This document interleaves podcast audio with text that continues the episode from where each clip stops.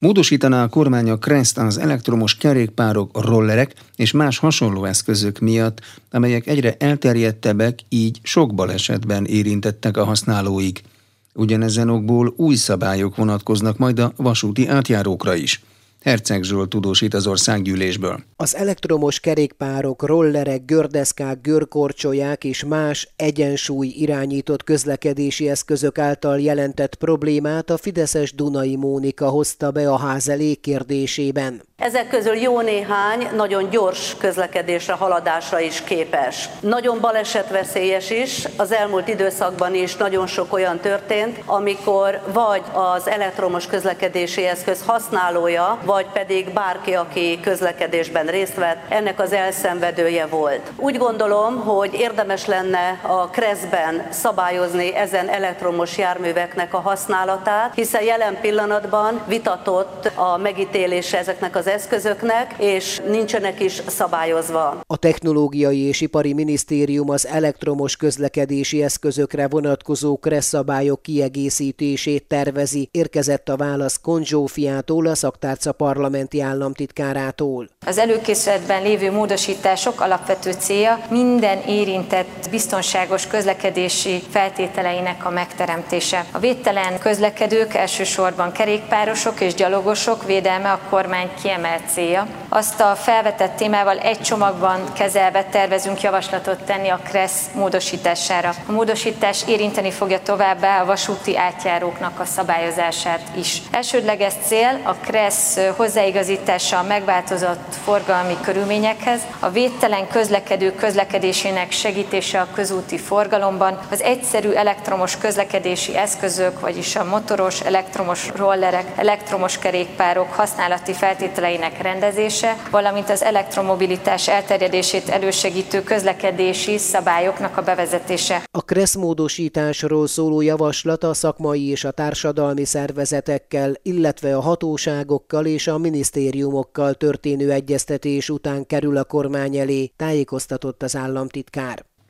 A választási eljárásról szóló törvény és más jogszabályok módosítására tett javaslatot a Nemzeti Választási Iroda. Az igazságügyi minisztériumnak küldött anyagban több határidő megváltoztatására, köztük a névjegyzék zárás és a levélszavazás regisztrációs határidejének módosítása szerepel. A népszavazások esetében pedig az alkotmányjogi panasz elbírálását szintén határidőhöz kötnék.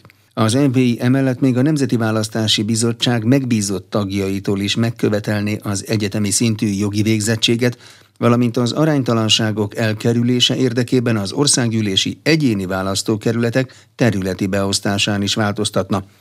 Rozgonyi Ádám kérdezte Nagy Attillát, a Nemzeti Választási Iroda elnökét. Az elmúlt hetekben a választásokat követően a területi és a helyi választási irodák bevonásával is értékeltük a választás napi, választást megelőző hetek feladatait, és azokból összeszedtük azokat a tapasztalatokat, amelyeket úgy gondolunk, hogy jogalkotás útján van értelme hasznosítani, és jobbá tenni, gyorsabbá, hatékonyabbá tenni ezáltal az eljárást. Például javaslatot teszünk a jelöltállítás folyamatában néhány gyakorlati változtatásra. 500 ajánlás összegyűjtése volt eddig szükséges, ez marad is, azonban a választási irodák terheit csökkenti, hogyha látszólag nincs meg ez a szám, akkor nem is kell belefogniuk az ellenőrzésbe. Szeretnénk a névjegyzékzárási határidőt egy nappal korábbra hozni, óriási munkaterhet jelent a választási irodáknak. A választás péntekén éjszakában nyúlóan a névjegyzékzárást követően a még ott lévő kérelmeket feldolgozni, és és névjegyzéket, jegyzőkönyveket nyomtatni. Csütörtökre való előrehozatallal a pénteki éjszaka tehermentesítődik, és péntek napközben lehet ezeket a feladatokat elvégezni. Több határidő vonatkozásában egységesítésre tettünk javaslatot. Javaslatot tettünk a levélszavazás szabályainál is néhány pontosításra.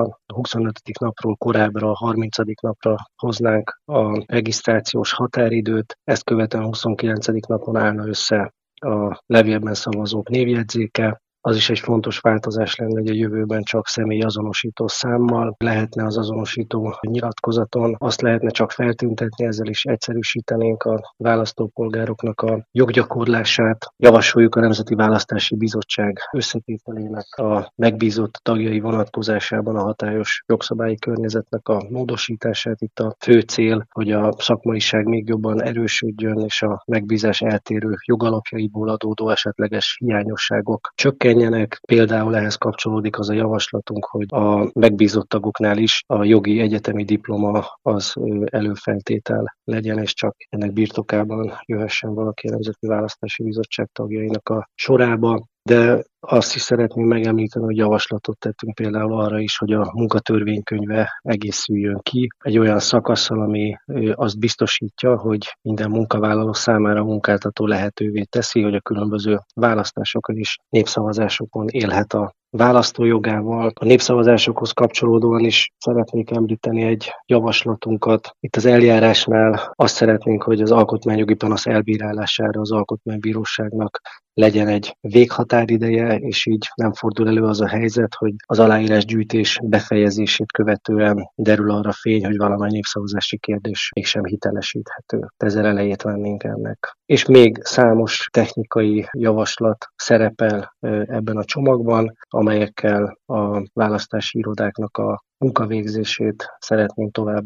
egyszerűsíteni, könnyíteni, illetve egyértelműsíteni. Az e-ügyintézésben lehet-e változás? Erre vonatkozóan van-e javaslatuk a módosításra? Itt a konkrét javaslataink még nem állnak rendelkezésre, ezt jeleztem én is az igazságügyi minisztérium számára, hogy elkötelezettek vagyunk abban, hogy minél szélesebb körben bevezessük a választási igazgatásban is az elektronikus ügyintézési lehetőségeket, és ennek a közös kidolgozására tettem javaslatot Valga Judit miniszterasszony részére. Bízom benne, hogy meghallgatásra talál ez a kérés, és sikerül egy következő csomagban, középtávon a következő általános választásokat megelőzően olyan újításokat meghonosítani, ami még egyszerűbbé teszi a választópolgárok számára a választójoggal, illetve a kapcsolódó eljárási cselekményekkel való joggyakorlást. A választókerületek területi beosztásán kell-e módosítani várhatóan? Kell, ezt nem először jelzem. Itt a aránytalanságok hét Pest megyei választókerületben elértek arra a szintre, hogy a jogalkotónak lépnie kell, hogy a választójogi törvényt, annak a mellékletét a választókerületek határainak a módosításával szükséges az országgyűlésnek orvosolni.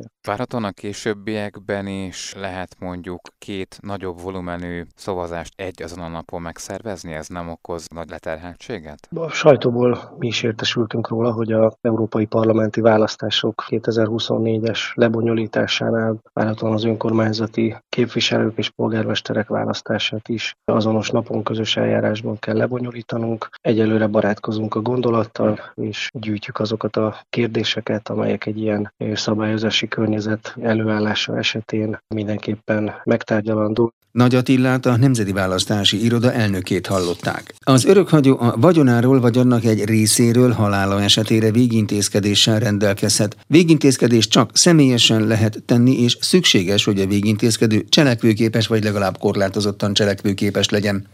Az Inforádiónak nyilatkozó közjegyző azt mondta, a közjegyző által készített közvégrendelet közökiratnak minősül, és biztosan megfelel azoknak az alaki követelményeknek, amit a törvény előír. A végintézkedésekről Juhász Ivet közjegyzőt kérdeztem. A végintézkedésekről fogunk beszélgetni a következő majdnem negyed órában Juhász Ivet közjegyzővel, akit arra kérek, hogy először a végintézkedések rendszerét magyarázza el, mert egy átlag ember, egy civil nem szokta ezt a kifejezést használni, hanem egyszerűen azt mondjuk, hogy végrendelet. Szóval mi a végintézkedések rendszere? Igen, jó napot kívánok! A végintézkedés az egy olyan jogügylet, amelyben valaki a halál esetére rendelkezik. A végintézkedés az lehet, ez egy gyűjtő fogalom, lehet végrendelet, öröklési szerződés és a halál esetére szóló ajándékozás. A végrendelet az örökhagyó egyoldalú jognyilatkozata, amikor életében a magánszemély saját maga rendelkezik a halál esetére, a vagyonáról vagy annak egy részéről. Az öröklési szerződés a végintézkedés egy másik típusa, aminek a lényege abban áll, hogy az örökhagyó életjáradékért vagy tartásért cserébe teljes vagy részleges örökösének teszi meg azt a szemét, aki gondoskodik róla. Ez egyfajta garanciát jelent az örökhagyónak arra, hogy az örökösei élete végéig gondoskodjanak a megfelelő tartásáról, gondozásáról és ápolásáról, halála esetén illő módon történő eltemettetéséről.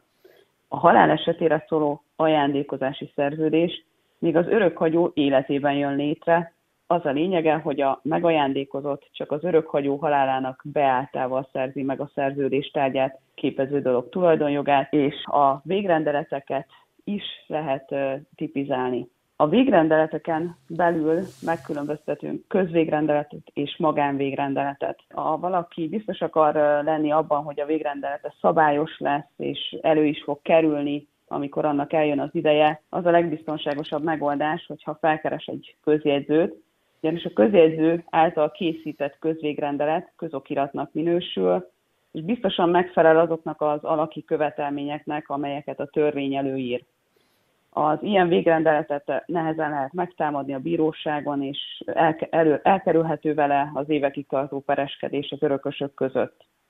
Ugyanakkor másik garancia, illetve másik előnye, hogy a közjegyző köteles a végrendelkezés tényét, be, illetve ez a végintézkedésekre is igaz, bejegyezni a végrendeletek országos nyilvántartásába. És ez 72 órán belül, és ezt a nyilvántartást a hagyatéki eljárás során a közjegyzők minden esetben kötelesek el ellenőrizni, hogy szerepel-e olyan dokumentum, amely az örökhagyótól származik. Természetesen sem törvény, sem jogszabály nem tiltja azt, hogy saját kezüleg otthon megírjuk a végrendeletünket, papírra vessük le a végakaratunkat, ám ez esetben is célszerű közjegyzőhöz fordulni, mert az otthon megírt, saját kezüleg írt, vagy akár más által megírt saját kezű aláírással ellátott végrendeletet letétbe helyezhetjük bármely közjegyzőnél.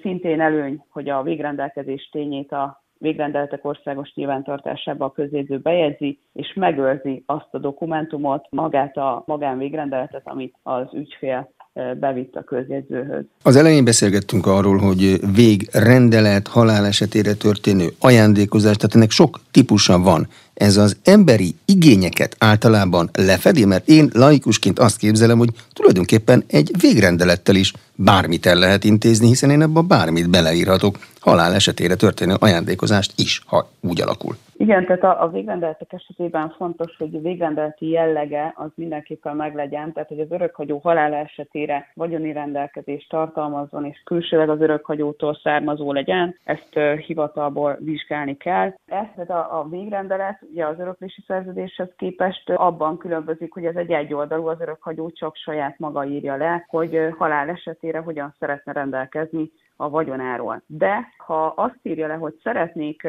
kitagadni valakit a végrendeletben, akkor az is természetesen megfelel a végrendeletnek. Mhm. Az öröklési szerződésnél ugye benne is van a nevében, hogy az egy kettő vagy több oldalú is lehet. Ott akkor ebbe be kell vonni a szerződés többi pozíciójában állót is? Mindenkit? Igen, tehát az öröklési szerződés esetében az eleve az örökhagyó és az örököse, akit örökösévé kíván megtenni az örökhagyó, annak kell aláírnia ezt a szerződést, és arra az esetet tulajdonképpen itt azért cserébe, hogy örököl, gondoskodnia kell róla az örökhagyóról, megfelelő tartásáról, ápolásáról. Tehát ez egy, ez egy szerződés, ami a felek között még az örökhagyó életében létrejön. Ugye mi szabadon állapodhatunk meg bármiről, akár a saját kárunkra is. A közjegyző ellenőrzi, felméri valahogy egy ilyen szerződésnek az érték arányos voltát?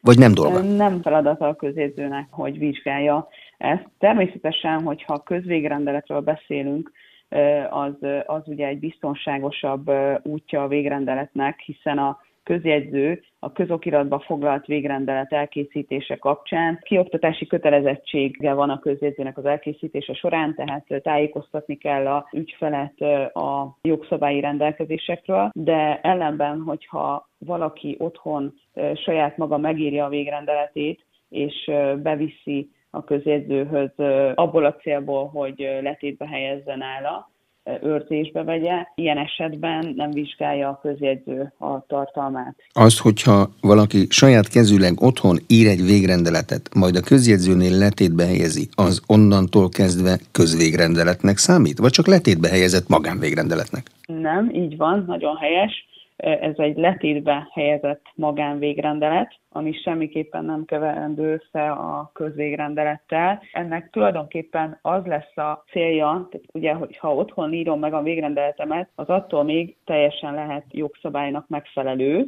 és formailag is helyes. Ez nem minden esetben van sajnos így, de lehet. Az, az lesz a célja ennek a letétbe helyezett magánvégrendeletnek, hogy biztosan elő fog kerülni. Ugye számos esetben találkozunk ö, olyannal, hogy a fiókban megvolt, tudtuk, hogy mi van, de nincs meg. Ez elkerülhető azzal, hogyha az örökhagyó még életében megért végrendeletét beviszi egy közjegyzőhöz letétbe helyezni, mert akkor biztosan számíthat arra, hogy a saját végakarata a hagyatéki eljárás során érvényesülni fog, hiszen a hagyatéki eljárás lefolytató közjegyző a végrendeletek országos nyilvántartásában látni fogja azt, hogy van egy végrendelete az örökhagyónak, egy letétbe helyezett magánvégrendelete valamelyik közjegyzőnél, és be fogja azt kérni. Fontos, hogy a nyilvántartás az csak a végrendelkező adatai, személyes adatain kívül a végrendelkezés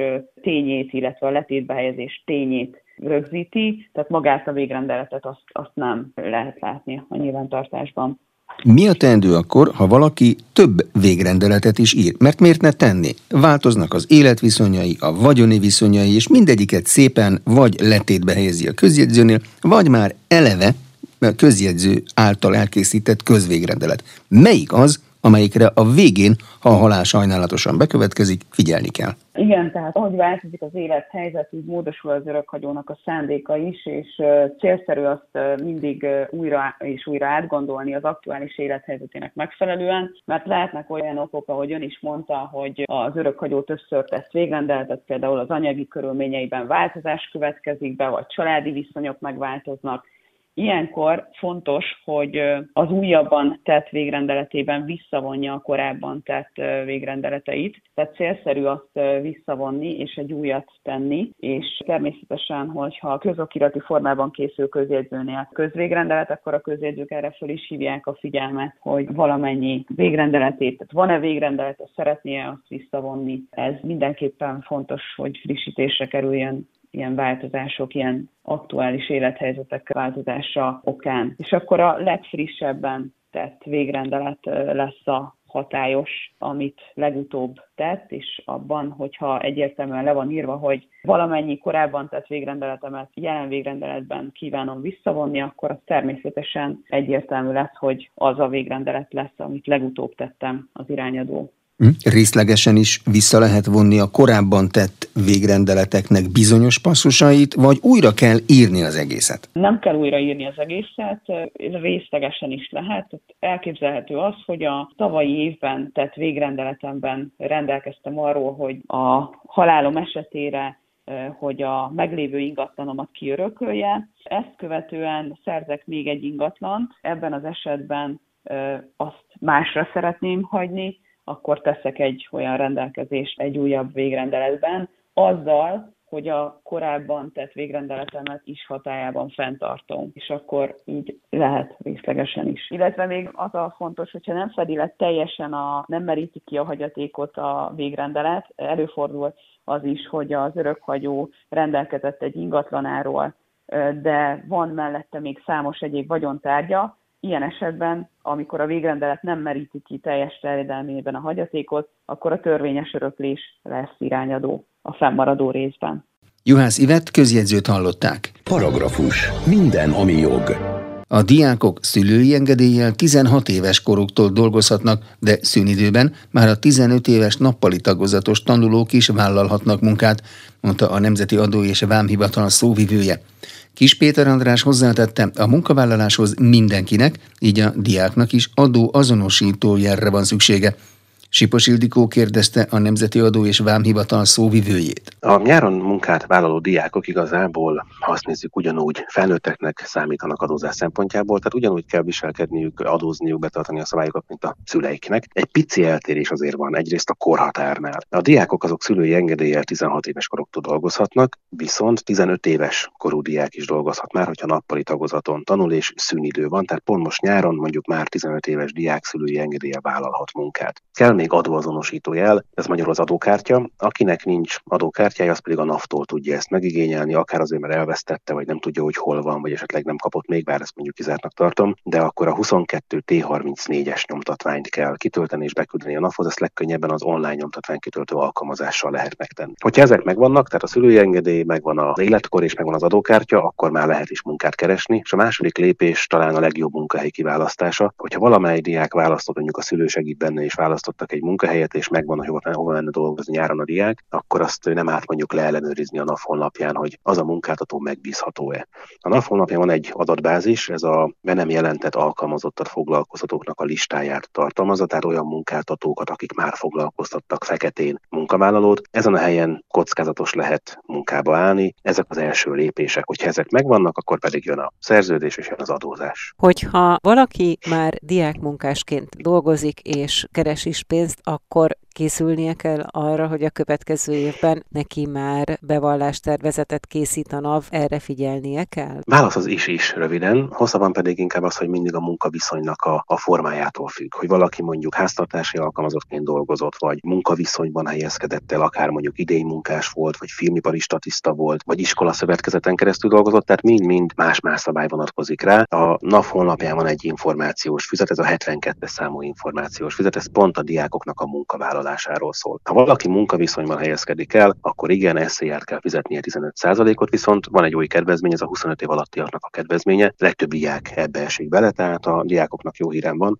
ha mondjuk munkaviszonyban helyezkednek el, megkötötték írásban a szerződést, mert ez kötelező, ami tartalmazza az alapbért, munkakört, munkavégzés jellegét, helyét, a szülő aláírta, mert 18 év alatti, akkor a bruttó keresete 433.700 forintig adómentes lesz. Tehát igazából nem kell neki SZIR-t fizetnie. Hogyha valakinek mondjuk el elmúlt a, ez a korosztály már idősebb, de még mindig diák, akkor ott belép az SZIA fizetés, munkaviszonynál van még járulék is, iskolaszövetkezet tagjaként végzett munkánál csak SZIA-ban, 6-25 év alatti akkor még az sincsen, tehát van egy táblázatunk egyébként a NAV közösségi média csatornáján, fent a Facebook oldalunkon tettük egy kis összefoglalót, ez mindig megmutatja, hogy kinek kell, ha viszont kell adó, kell bevallást beadnia, akkor az mindig a következő év május 20-áig. Paragrafus. Minden, ami jog. Az utóbbi hónapokban egyre több repülőgép sérti meg a magyar légteret. Előbb egy litván kisrepülőgép miatt szálltak fel a Magyar Honvédség vadászgépei, de pár nappal később egy Doha-Párizs útvonalon közlekedő francia felségjelzésű utasszállító mulasztotta el a bejelentkezést,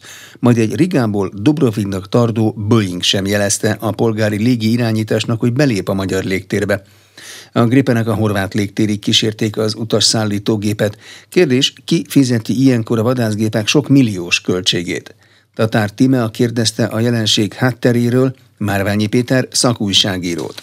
Több okot mondanék ez ügyben. Az egyik az, hogy lehet, hogy nem olyan rettenetesen sűrű az ilyen esetek előfordulása, csak most egy kis mondhatni érzékenyebbek vagyunk rá. Tehát bármilyen pillanatban, ha a grippeneket emelték, akkor hűha, akkor valami történt.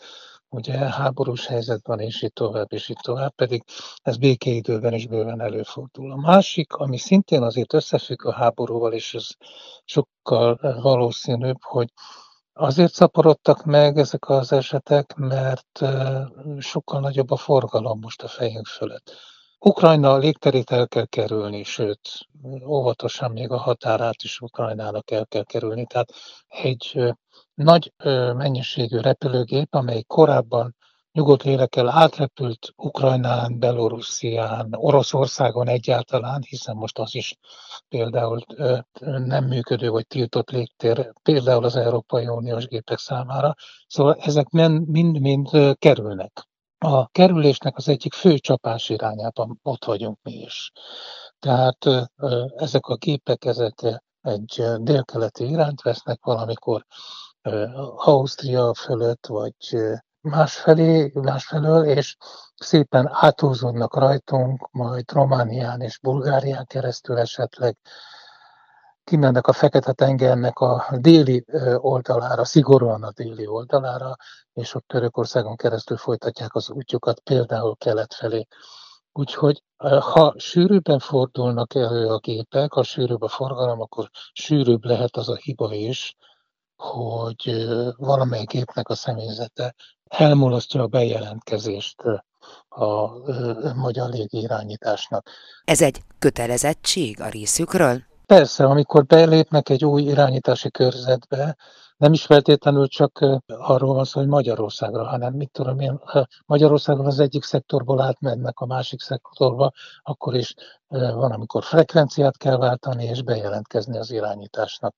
Ha ez nem történik meg, akkor ugye az egy meglehetősen komoly probléma, bár természetesen a gépeknek a válaszjeladója ilyenkor is meglehetősen stabilan tudja biztosítani a legfontosabb információkat a repülőgép repüléséről, de ha nem jelentkezik be a frekvencián, akkor ugye nem lehet kétoldalú rádiókapcsolatot létesíteni a géppel, szóval ez, ez nem egy jó állapot, és ilyenkor köteles az illető országnak a, a hatósága felküldeni a repülőgépet, hogy például meggyőződjön arról, hogy hogy, vagy legalábbis valamiféle elképzelése legyen arról, hogy tulajdonképpen mi az oka annak, hogy a gép nem jelentkezett be, és hogy nem reagál a, a hívásokra. Tehát itt azért elég sok minden történhet. Történhet képeltérítés, történhet például olyan szomorú eset, mint egy görög légitársaság esetében, amelynek a technikai problémája miatt gyakorlatilag, aki volt a fedélzeten, az mind-mind vagy elájult, vagy már meg is halt, és a gép gyakorlatilag a, a robotpilota irányítása alatt repült egészen a lezuhanásáig. Szóval többféle verzió lehet, természetesen ezek nagyon ritkák, az eltérítés is nagyon ritka, az ilyen technikai hiba, illetve az ilyen katasztrófa az még inkább, de meg kell bizonyosodni arról, hogy legalábbis vizuális kapcsolatot fel tudnak-e venni például a személyzettel. Egyébként lenne itt tulajdonképpen más lehetőség is, ugye a gépszemélyzete az egyik rádió csatornán, a 121 feles nemzetközi vészfrekvencián kéne, hogy figyelje a forgalmazást, és ezen a frekvencián is megtörténik valószínű a felszólítása a személyzetnek, hogy legyen szíves, tekerje be ezt vagy azt a, a frekvenciát, is szóljon bele, és adja meg a a dolgokat úgy, ahogy kell, illetve intézze úgy a dolgokat úgy, ahogy kell. Hát azért elég súlyos pilóta hiba, hogyha mindez nem történik meg. Aztán még egy érdekes dologra érdemes felhívni a figyelmet, arra, hogy most meglehetősen sok az olyan gép és az olyan járat, amelynek a légitársasága, a személyzete, az nem szokott hozzá az európai viszonyokhoz. Nem szokott hozzá ahhoz, hogy az európai légtér hihetetlenül töredezett, és ez a töredezettség például, hogyha valaki kelet felől érkezik, akkor tulajdonképpen szinte itt kezdődik Magyarországon, ahol egy tulajdonképpen egy kicsi ország irányításával kell gyorsan felvenni a kapcsolatot, és, és aztán tovább Európa felé töredezett légterek vannak, ugye nem sikerült megvalósítani sok-sok év óta az egységes európai égboltot, ami annyit jelent, hogy sokkal kevesebb irányítószolgálat dolgozik, mert itt ugye sajnálatos mód, de minden nemzet ragaszkodik ahhoz, hogy maradjon a saját irányítószolgálata. Ez annyit jelent, hogy rengetegszer kell bejelentkezni. Na most el tudom képzelni például egy, mit tudom én, egy távol-keleti országnak, vagy hasonlónak a pilótáját, akik azt szokták meg, hogy, hogy nem 100-200-300 kilométeres szakaszokon kell új bejelentkezés, hanem mit tudom én, több száz kilométeres repülés után kell csak bejelentkezni valami más frekvencián, valami más irányításnak. Szóval ez is lehet de egyébként ezek azért, ezek az incidensek, ezek nem igazán olyan rettenetesen komoly dolgokat tegyem hozzá. Utoljára, amikor katonai gép, ember vezette katonai gép, jött be az ország légterébe, és nem lehetett tudni, hogy rossz szándékkal vagy nem rossz szándékkal, az a 90-es években történt Magyarország esetében a délszláv háború idején, amikor egy szerb 21-es sértette meg a magyar légteret, aztán büszkén mondhatom, kedves jó barátom Németh Zoltán volt az a magyar pilóta, aki aztán kikísérte, visszakísérte Szerbiába azt a gépet. És hát itt volt ugye ez a furcsa robotrepülőgép dolog valahol Ukrajna felől, és itt volt ez a két motoros, amelyik teljesen nyilvánvalóan, hát valami ilyen, fene tudja, ilyen a, hogy mondjam, a bűnültözés hatája alá leső esetet produkált, amikor átrepült több ország légterén, hogy aztán eltűnjön valahol Bulgáriában egy kis repülőtéren. Szóval ezek most lehet, hogy viszonylag sűrűn előfordulnak, de hál' Istennek egyik se volt annyira komoly és annyira veszélyes. Hát a grippeneket emelni kell, ez biztos. Egy ilyen mulasztásnak egyébként vagy szakmai, vagy anyagi következményei vannak-e a pilóták vagy a légitársaság számára? Elméletileg kell, hogy legyen, mert a magyar hatóság természetesen ezt lejelenti a, a nemzetközi szervezeteknek, és nyilván elméletileg legalábbis fel kell, hogy vegye a kapcsolatot a magyar hatósága az elkövetők nemzeti hatóságával, illetve a légitársaságával, hogy ennek aztán milyen következménye van, milyen következménye lehet, azt tulajdonképpen eléggé nehéz megítélni. Én nem hallottam még konkrét esetet, hogy valahol valamilyen országban a légitársaságot, mit tudom én, x ezer dollár büntetésre ítélték amiatt, hogy valahol Európában megsértette a szabályokat. De egyébként elképzelhető lenne, csak az a gyanúm, hogy ez annyi utánajárást jelent, annyira nehéz lenne behajtani az emelésnek a költségeit, a a vadász repülőgépek repülésének a költségeit annyira bonyolult és nehéz nemzetközi csatornákon át megszervezni, hogy lehet, hogy olyan rettenetesen nem pedálózik a magyar hatóság sem az ügyben, hogy most ebből valaha is pénzt lásson. Márványi Péter szakújságírót hallották. Paragrafus. Minden, ami jog. Jogi magazinnal legközelebb egy hét múlva jelentkezünk. Munkatársam Rozgonyi Ádám nevében is köszönöm figyelmüket, Exterde Tibor vagyok.